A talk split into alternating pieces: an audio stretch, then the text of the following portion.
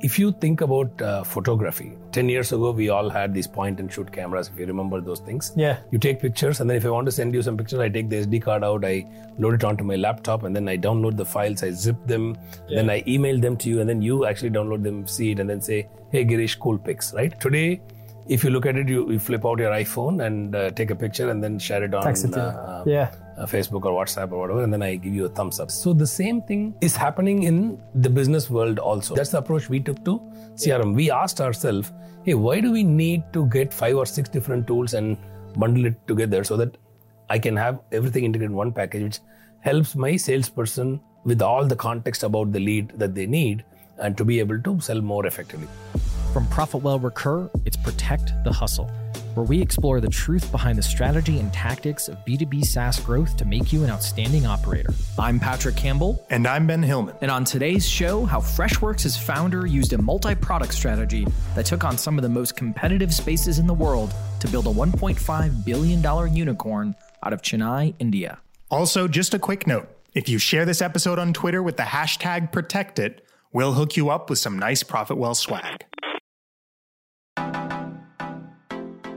We live in a world where building software and technology is no longer the difficult part of building a business. You're you're absolutely correct. I know this sounds controversial to a lot of our audience, but it's completely true. You know, we no longer have server racks, complicated dev processes, or these huge technological barriers to keeping our products up and running. Exactly. You know, AWS, DevOps tools, GitHub, all this infrastructure has made it so that if everyone listening wanted to spin up a product, a website, start driving traffic, we could all do that within within the course of really an afternoon. And the problem now becomes building and scaling the right product and then of course distribution. Right, especially since the breakdown of these technological barriers, it's it's caused this huge explosion of products out there, which is causing our customers to just be hammered and not in a good way with different options. No, exactly. That's true. It's true. But furthermore, the, the educational barriers they're just also breaking down as well. It's no longer a group of Silicon Valley elite who have all the secrets on how to build a business. It doesn't matter what school you go to, where you come from. You know, we're now in a world where you can become successful anywhere with any background. That's right. And that's why I'm so excited about our guest today, Girish, the founder and CEO of Freshworks, who went straight at one of the most competitive markets in the world, the help desk market. And then he chose to take on all of the other most competitive markets in the world with his second, third, fourth, fifth, sixth, seventh, and eighth Freshworks product. Ninth, tenth, eleventh, twelfth are all, coming, down, the road. And, Yeah, and, you know, yeah. you and I can both agree that's a lot of products that they've built all of them in only eight years' time, while recently crossing the $100 million revenue mark at a $1.5 billion valuation. Unicorn status there. There. Unicorn status. They have six offices across the world, but they started out in the southern part of India in a little city called Chennai. Yeah, and you and I had a chance to actually go to Chennai last year and visit our friends at ChargeBee as well as friends at Freshworks. Right. And you And discover it's not small at all. It's not small at all. It's a very, very large city and, and, and, and love Chennai a lot. And before we get deep into why multiple products in your portfolio is the actual future, let's first learn a little bit more about Girish specifically, including how the idea of Freshdesk, which was Freshworks' first product, came out of Girish being in a position we've all probably been in, wanting to complain about a company's terrible support. And pay careful attention to Girish's view on why a competitive market is actually a huge advantage. The original idea to start Freshdesk started as a fresh help desk. In 2009, I was working at Austin, Texas, and then uh, moving back to Chennai from Austin. So at that point of time, I actually uh, was shipping all my stuff back from the US to India. And it so happens that uh, the shipping company that shipped my stuff broke my TV, 40 inch Samsung LCD TV. It's not cheap. And uh, so I had bought insurance from the shipping company. So I thought it should be relatively uh, straightforward to contact the customer support of the company and get my insurance claim. Several phone calls and emails later, the company wouldn't even tell me which insurance company underwrote the insurance. I actually got pretty frustrated because I spent five and a half months in the process. And uh, I just decided that I don't care about the money anymore. I just wanted revenge and justice. So I actually uh, went online to a forum called uh, R2I Club Forum, which is Return to India Club Forum. So this is where Indians who are moving back from the US actually go to get recommendations on shipping companies, etc. Uh, that that's and, and a lot of other things in India. But uh, that's where I got the recommendation for this particular company. I thought I will hurt their lead gen. So I actually went and shared my entire story with the pictures of my broken TV and and what uh, the experience that I was going through, and the community started engaging. And uh, the next day, the president of the company came and apologized. And the next day, money was in my bank. Before starting Freshdesk, I had built four help desks. So I know the customer support space. And I also know that customer support, a multi channel customer support solution means customer tries to contact you via phone or email or website or chat. And all of these channels were traditional channels. The company has so much power over the com- customer. You just hope that, as a customer, you just hope that the company will do the right thing. Now, what I experienced in my life with this uh, shipping company was for the first time, the balance of power seemed to have shifted from the company to the individual. Where when I was able to take on this company on an online channel, because it was impacting their brand, the company was forced to do the right thing. That's where the idea to build a fresh help desk came. So that's why we called it Freshdesk. So, oh, cool. which which not only will do the uh, traditional channels of customer support, which is phone, email, website, and chat, but also the newer channels like in those days it was Twitter and Facebook. Help desks, not a not a market that's a brand new, right? Like right. a lot of competitors, like you mentioned, you had built multiple ones before. Were you looking at the market and just thinking, oh, I could just do this so much better? Like, was that the idea, or was it more like I have some other competitive advantage that makes me want to like build this? So, so I think uh, it's a combination of uh, two or three things, right? Chennai is not Silicon Valley. Mm-hmm. So we don't have, uh, in 2010, there was definitely no access to capital or VC in terms of we didn't know that we would be VC funded. So one of the first reasons why we chose to build a help desk product is that's something that we knew. And we knew that we could charge customers from day one. And if you look at the help desk market globally, there were like uh, even 600 help desks uh, before we started Freshdesk. So there is, in fact, a website called helpdesks.com where you can go and search all these help desks, right? Yeah. So it's it's like almost like a cottage industry where you can build a small product and try to get enough customers and survive. So our plan was worst case we'll we'll go small, we'll be able to make some money, and and let's say make uh, half a million dollars uh, of revenue, and and slowly then use that to build and and grow, right, and yeah. build something else later on. Maybe that's what that was the original thought we never thought we'd be VC fundable, right? We, who will fund a help desk, right? When when we've all seeing all the uh, in 2010 the fancy stuff was like Twitter and Instagram and uh, all these new consumer cool things coming up. So that was how we started. But apparently, the one tailwind that we caught very nicely, uh, even though we were a couple of years late, was the SaaS adoption. So so that was the uh, new thing that was changing. So even though it is uh, a very old market. It's an established market, customer support. But a lot of uh, companies, the smaller companies that are coming up, the startups that are coming up, well, all wanted a SaaS-based solution and sure. not an on-premise solution. Yeah. That gave us the opportunity, along with the social differentiation in features that we had, we could actually do uh, social channels and the traditional channels of support. So I think this gave us the initial uh, differentiation to be able to address global markets from Chennai. And, and uh, we also picked the global market because we knew that it has to be a commodity market with enough search volume. Because sitting in Chennai, if I have to sell to the world, I have to, in the initial days, we have to may, rely on inbound search volumes. So people have to be searching for customer support, help desk, and so on, which uh, we can ride on the traffic and uh, let the product do its magic in terms of uh, the free trial and so on. Once people liked it, they can buy online. So that was uh, all in hindsight i could say everything was aligned perfectly with the business model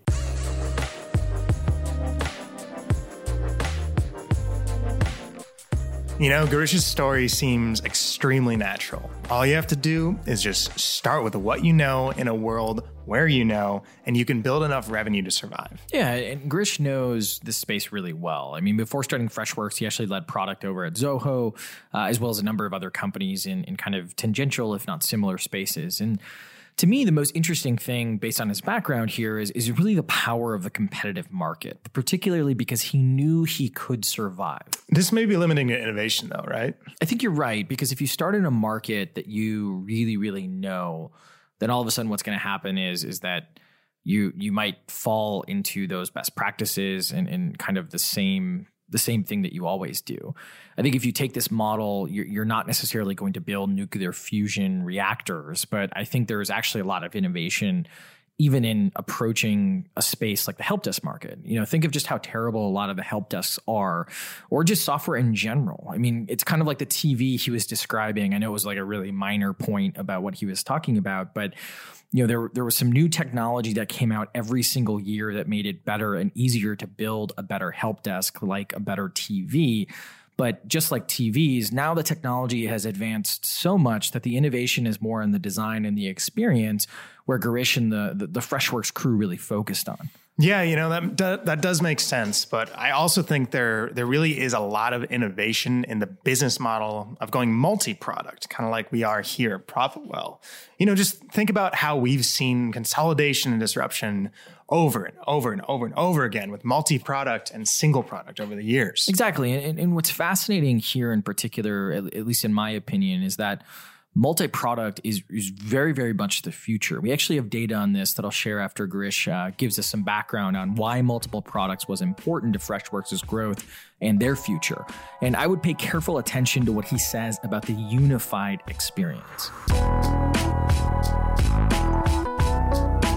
Has it been more we're building internally, oh, maybe someone externally will like this? Or is it now like multi-product like an actual strategy meaning so, so right now multi-product is an actual strategy because what we've realized is we are selling to the same customer base effectively for most of our products. And uh, a lot of smb customers or startups uh, actually like the fact that i can have a single customer record right? So right from sales to marketing to support if i can actually have a single customer record where i can know everything i know that hey this is the person who came and and we did a deal with this person and they bought this product and now they're talking about me on social media. They've raised 10 support tickets and we know which campaigns uh, they've opened. So i think it's it's uh, the integrated experience because sales customer support and marketing it's one closed loop actually. And uh, so we thought uh, why can't we build it as an integrated offering? And uh, that's one of the reasons uh, a lot of our customers actually like the fact that they can use two or three of our products together. So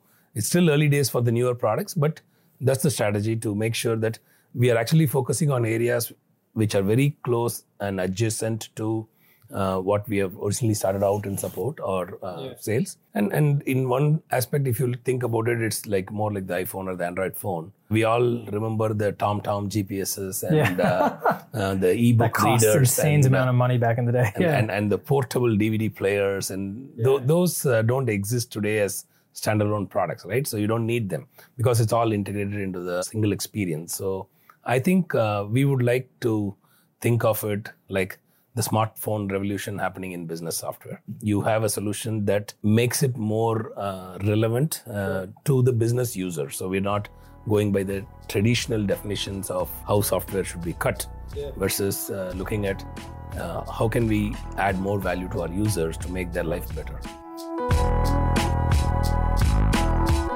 I find that super fascinating too because it's an SMB product, right? Like, I mean, I know you have large companies on there as well, but it started off at least kind of focused on the smaller companies. And then, very, I think, relatively quickly, and correct me if I'm wrong, like you opened your next product, right? Like, and then now you have, gonna get this wrong, eight different products right? under the under the Freshworks brand. Like, what was kind of the decision, like as you were growing and as you were kind of scaling the help desk? What was the decision to launch the next product or to kind of move forward with kind of this multi-product strategy. So, so if you really understand, uh, ours is a business model disruption. Mm-hmm. The, the opportunity that we have is a business model disruption where we are able to profitably cater to the long tail of the global SMB, which is not previously wasn't serviceable. So once we realized that, so the second product that we built was actually taking the same Freshdesk code base, we built an IT service desk or an IT help desk, which we were able to go and address the IT departments. So it was customer support for the external world is Freshdesk and customer support for the internal employees is IT help desk. So we were able to increase our addressable market and with relatively little engineering effort. Now that's how we became two products. Uh, and then when you think about the third product, it was more born out of natural our own solving uh, our own needs, right? So because we were using a very popular CRM, mm-hmm. and uh, so we see if you think about the evolution of CRM and the evolution of selling, So most CRM solutions, which started off in the year 2000 or so, are built as a platform because all the new technology came after that. So you you we are almost today. If you're an entrepreneur, uh, you're almost uh, tuned into the habit of thinking, hey, I need a CRM, and then I need to buy five different tools, like uh, let's say a marketing automation tool or a uh, email tracking tool or a campaigns tool, and and I have to uh, integrate all of them together to get a full blown system working. But uh, to me, like when we were trying to do this, it it almost became like a very complex project. So we had the CRM and five different tools in order to give our salespeople all the insights that they need to work on the prospects. If you think about uh, photography, right, and if you look at the evolution of photography, uh, 10 years ago, we all had these point and shoot cameras, if you remember those things. Yeah. And we had these SD cards. And uh, we are not talking about film photography, we're talking about uh, digital photography where you take pictures and then if I want to send you some pictures, I take the SD card out, I load it onto my laptop and then I download the files, I zip them, then I email them to you and then you actually download them, see it and then say, hey Girish, cool pics, right? Yeah. It seems such an old uh, Yeah. uh, story now. Today, if you look at it, you, you flip out your iPhone and uh, take a picture and then share it on it uh, uh, Yeah. uh, Facebook or WhatsApp or whatever, and then I give you a thumbs up. So, what's happening here? So, technology, even in the previous uh, version of photography, we're talking about technology like SD cards and laptops and point and shoot cameras. So, but the evolution of technology in the consumer world has made it possible to integrate everything into a seamless device. That's the smartphone where you're able to do all of this. So the same thing is happening in the business world also, right? That's what we that's the approach we took to CRM. We asked ourselves, hey, why do we need to get five or six different tools and bundle it together? So why don't we start building our own uh, CRM, which is not only the traditional lead account management part of CRM, but also which integrates uh, event analytics from the web, from inside the in-app analytics, email campaign management, or uh, like lets me integrate my phone and email so that I can have everything integrated in one package, which helps my salesperson with all the context about the lead that they need and to be able to sell more effectively. So that's how Freshsales was born as more of an internal need or a use case uh, to so help uh, solve our own uh, salespeople problem. But we have, uh, as a company, we always believe that whatever we build, we'll build it as a product and not as an internal tool, so that we'll see um, if we are able to kind of uh, give it to other folks. And if they are interested, we have a winner product. If we, they're not, we just kill it and move on. Okay, I get why they built multiple products because it's really more because they could, but I'm not really sure that I'm sold on the why here. You know, the iPhone experience really makes sense to me. I'm definitely an iPhone generation kid, but people still do buy GPS products separate from their phone. They still buy nice cameras with SD cards, right So but, on and but so those forth. but those markets have changed right like you're you're a show producer so you obviously need these fancy cameras but i'm a plebe when it comes to cameras so my iphone works because it's it's just pictures of my dog that no one is ever really going to see and and remember Girish is going after the SMB market and targeting software that shouldn't be that complicated in the first place.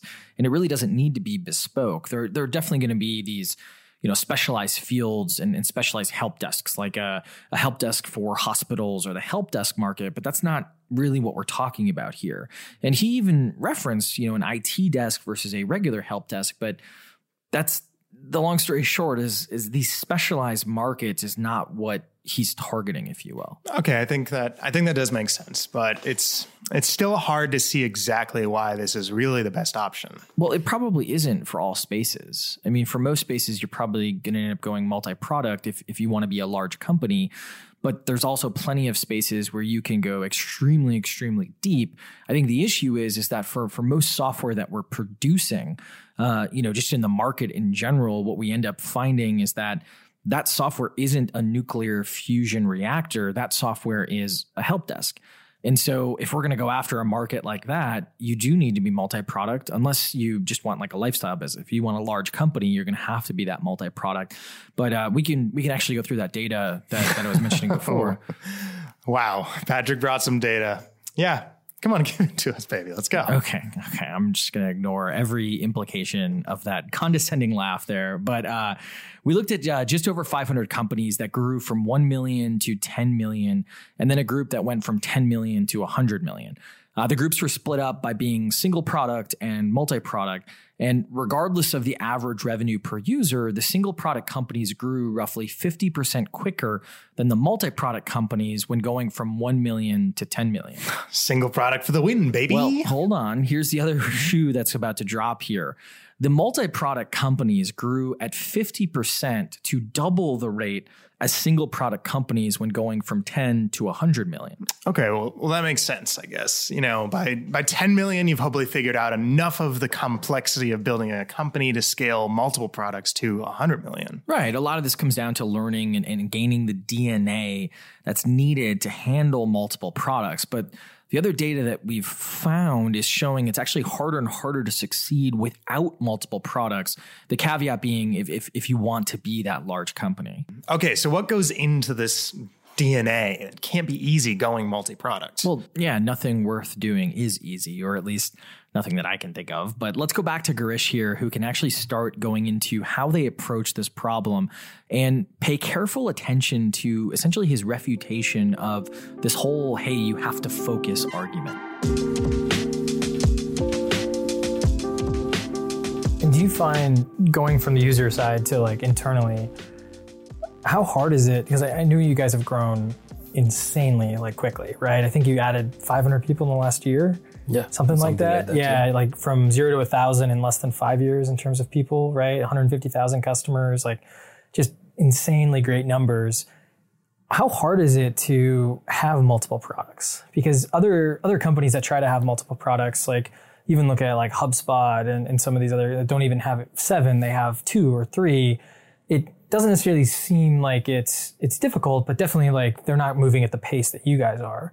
Like what is that like? Like do you have specific you know each team is a product? Is it cross team like how, how do you kind of manage the chaos i guess? Yeah. So Yeah. i think uh, see there are two or three aspects to consider here right? Number one and uh, i am not the person saying this i think it was at a google conference i heard the stripe ceo or the uh, i think the stripe ceo was saying this or i forgot if it was stripe or slack sure so somebody asked him, uh, how important is it uh, for you to focus and, and do like only one product and not do multiple? He said in the valley, the focus is a function of um, expensive development, developer resources. interesting Yeah, and uh, also the business model of actually um, hiring more salespeople and, and going and selling out.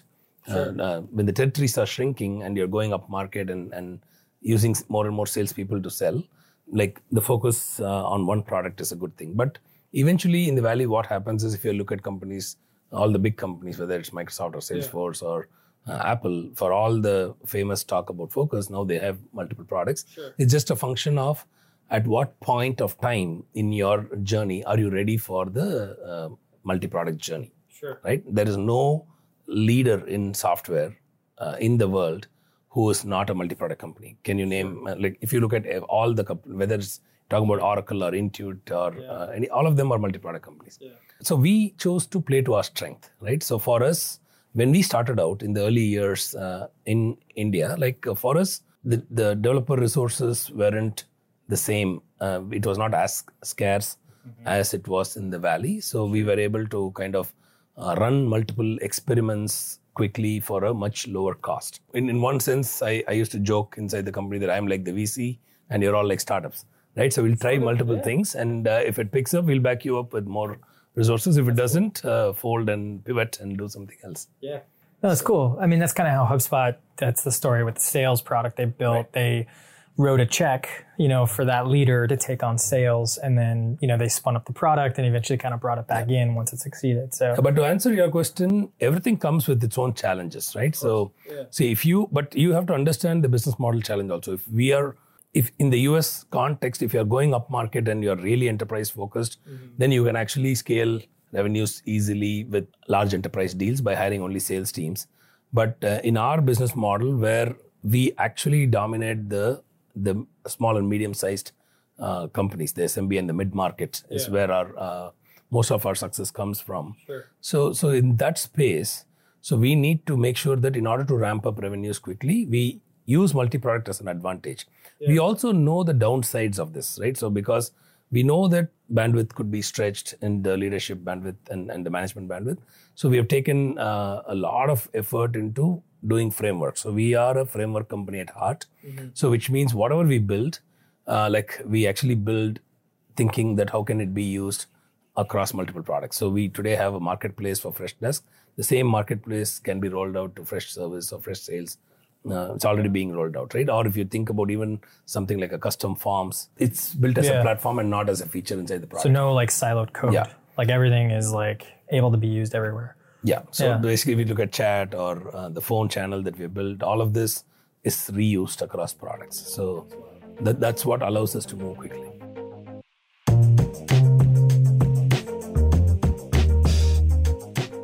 This makes total sense. It, you know, you always need to play to your strengths. And Patrick, it's honestly amazing to me how few people know their strengths, though, or the strengths of their companies, rather. Agreed. Yeah. I mean, it's hard to know your strengths, right? I mean, likely because you don't want to admit to having weaknesses or wanting to optimize all your weaknesses. I mean, that's something we talk about a lot is that you don't want to optimize your weakness. You want to basically control around for it and, and really kind of go head first into your strengths, you know, even though those weaknesses are, are probably the opposing ends of those strengths. Right. And I think that a lot of companies don't realize that their environment or the constraints are actually strengths. Yeah, exactly. I mean, we're we're a fully customer funded company, so we've had resource constraints in a market that I believe required resource constraints, and as a result, we were very thoughtful about what we built and and when we built it and how we built it. Because we can always be more thoughtful, but it, it's it's helped a lot in hindsight to have these particular strengths. Yeah, agreed. And I would say we're almost too efficient sometimes. And I don't think it's a constraint, but the location Girish and Freshworks actually played to their strengths quite well. And it's not because of cost, although engineers in Chennai do cost a lot less than the Bay Area. Yeah, and the the better thing is that they're they're often just as good, if not better. Um, the engineering talent there basically grew up, quote unquote, through multiple generations of working in dev services farms, essentially, and then now there's enough, you know, kind of uh, tailwind behind that experience where you know people are jumping in and building their own companies in an environment where costs are pretty low, which is which is really really a strength. But let's listen in to how Girish looks at Chennai specifically as part of their DNA that's shaped the culture of who works at Freshworks. And pay careful attention to his take on this whole mercenary missionary dichotomy. Do you think that being in Chennai specifically, because the dev talent here is really good, but it's definitely not the same price as in the Valley, like do you think that's been a big advantage for for you guys, or is it not something that you necessarily thought about? No, I think, uh, see, every location comes with its own advantages and disadvantages. I, I'm super happy that uh, what we've been we've been able to accomplish what we accomplished from Chennai. Sure. But that's not to take away anything from say Bangalore or the Valley. You just need to know how to make it work. So there are diff- you obviously have to have different strategies uh, based on the location, based on our ability to attract talent. The location and the availability of talent is one thing. Our ability to attract the best talent is another. So how do we make it work with this balance in mind? So in fact, uh, in Chennai, we have uh, folks who have moved from Google in Mountain View uh, or uh, from people from Boston. Whenever they are moving to Chennai, so we are the top startup of choice for those uh, people, and and that's helped us. Yeah. Now, now I could be in Chennai but not have that kind of advantage. Then I would be really struggling to attract talent. Sure. And I, I could be in Bangalore or Valley, but if I don't have the credibility or the brand to attract good talent, then I'm even uh, see where some sometimes in the Valley you may have like mediocre talent who's overhyped. Also, there are good people and there are a lot of people. Somebody said this recently. There are a lot of people who think they are good, Yeah. right? And and the problem is, uh, yeah. yeah. yeah, that's cool. And what do you what do you think like, on the topic of Chennai? Like, what makes Chennai unique? Like, whether it's the actual you know city or the tech talent here versus you know other folks out there. Like, because you've obviously experienced tons of different ecosystems at this point. Like, why did you stay in Chennai? I guess. Yeah, no, I think, uh, see, this is where I'm from, so that's the reason I'm here.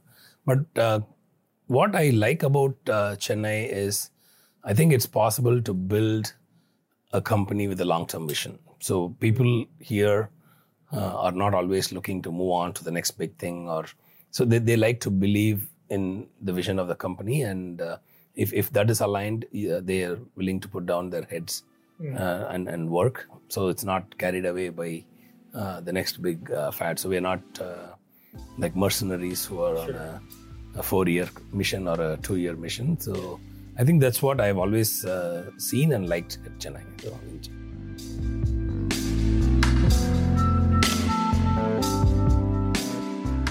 Oh, I miss Chennai. Yeah, that was a good trip. I mean, it was it was one of those things where I think, uh, you know, been to India before, but the the kind of the southern city, especially the southern food, uh, very very spicy. And and shout out to the ChargeBee and Freshworks crews, and we miss you. And we also missed some meter coffee. Um, that coffee was really good. Coffee was so good, but you know the, the way that they dumped it from the top part into the Yeah. the bottom was really cool. it was eloquent one the way that I put exactly that. what you said. It was just so cool. so that's okay. Yeah, yeah, yeah. Uh, okay, but coffee aside, there is something that I'm still struggling with. Just one thing. Just one thing. Okay. Only one thing. Always right, only good. one thing. I'm over the focus argument, but isn't all this product and all this distribution incredibly difficult just from what from, you know, a team perspective?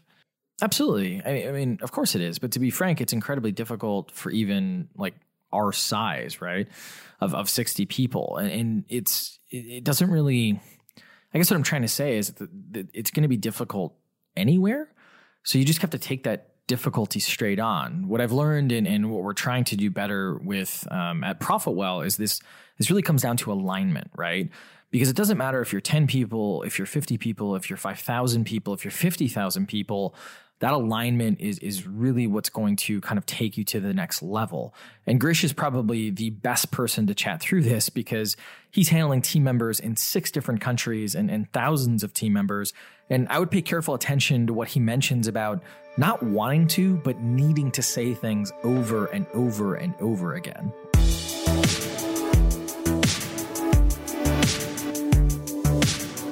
Like when you think of not quite managing a team across all those different areas, like what are, what are the big challenges that you've seen like managing a team of a thousand now across all those different countries that like a lot of people don't think about? No, I think uh, it, it's really challenging to manage remote teams. I think every uh, startup founder who has done this will actually uh, go through this journey. We also had our share of challenges of uh, managing a remote team and managing large workforce. But I think uh, it's important to get everybody aligned on the common core. So a lot of times, uh, what we realized was everybody thinks that they are bringing in their experience to in the best interest of the company. But if you and I aren't aligned on where we want to go forward, right? So, for example, if I say we need to focus on uh, mid market and, and SMB, and if you think you come from a large enterprise uh, company, and if you want to say, hey, let's go and do the million dollar deals with large enterprise, so if you're not aligned, then all the motions that we go through in our work life is going to keep challenging and creating friction and frustration. And I think for us, the biggest learning was how quickly can we integrate and align our leadership to clearly understand, not at a very high level, but at a, at a deep level on wh- why are we winning? What are our strengths? Uh, what is our vision? Where do we want to go? And make sure that uh, the, the cultural uh, values of the company are also uh, taken in. So we have an operating model, right? So we basically we know that this is what will fly inside Freshworks. This won't fly, and everybody needs to know that. And and that's getting that alignment was really the challenge. And I think we, I'm happy that we made a lot of progress and improvement in that.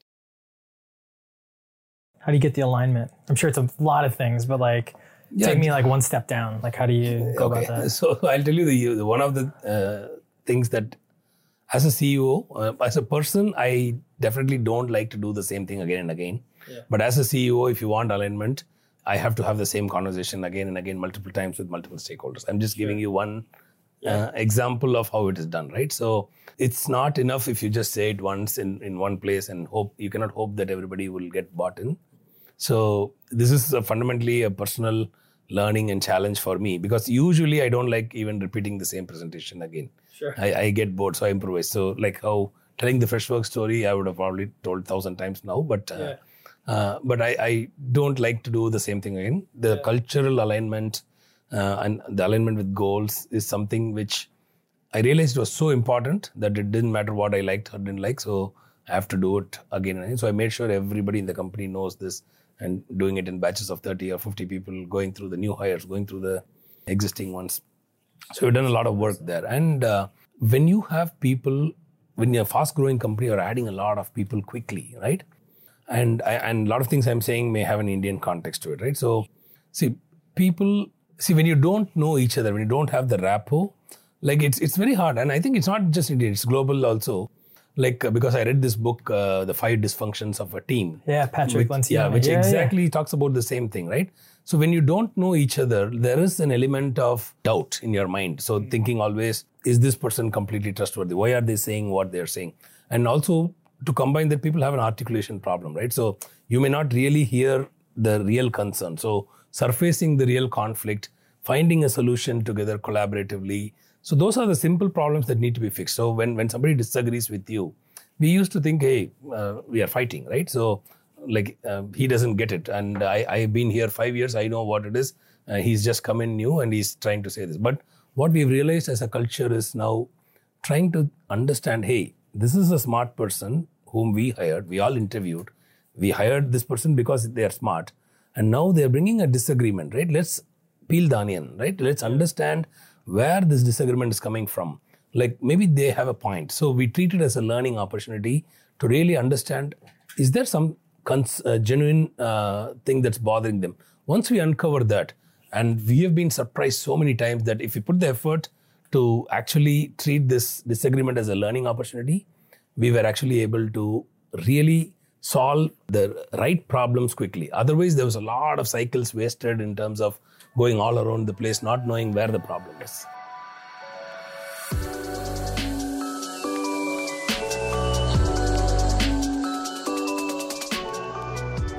So, building a company is always going to have its barriers and its difficulties. But in the current market that we're in, the way you handle these difficulties is by working on your team, the people.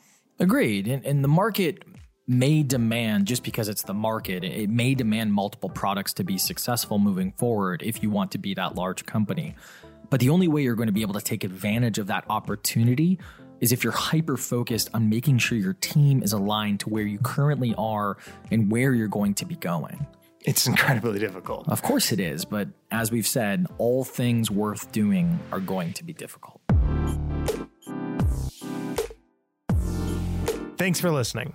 If you enjoyed this episode, we'd really appreciate it if you left a five star review of this podcast, or the equivalent rating wherever you listen or watch. Also, make sure you subscribe to and tell your friends about Protect the Hustle, a podcast from Profitwell Recur, the largest, fastest growing media network dedicated to the world of subscriptions.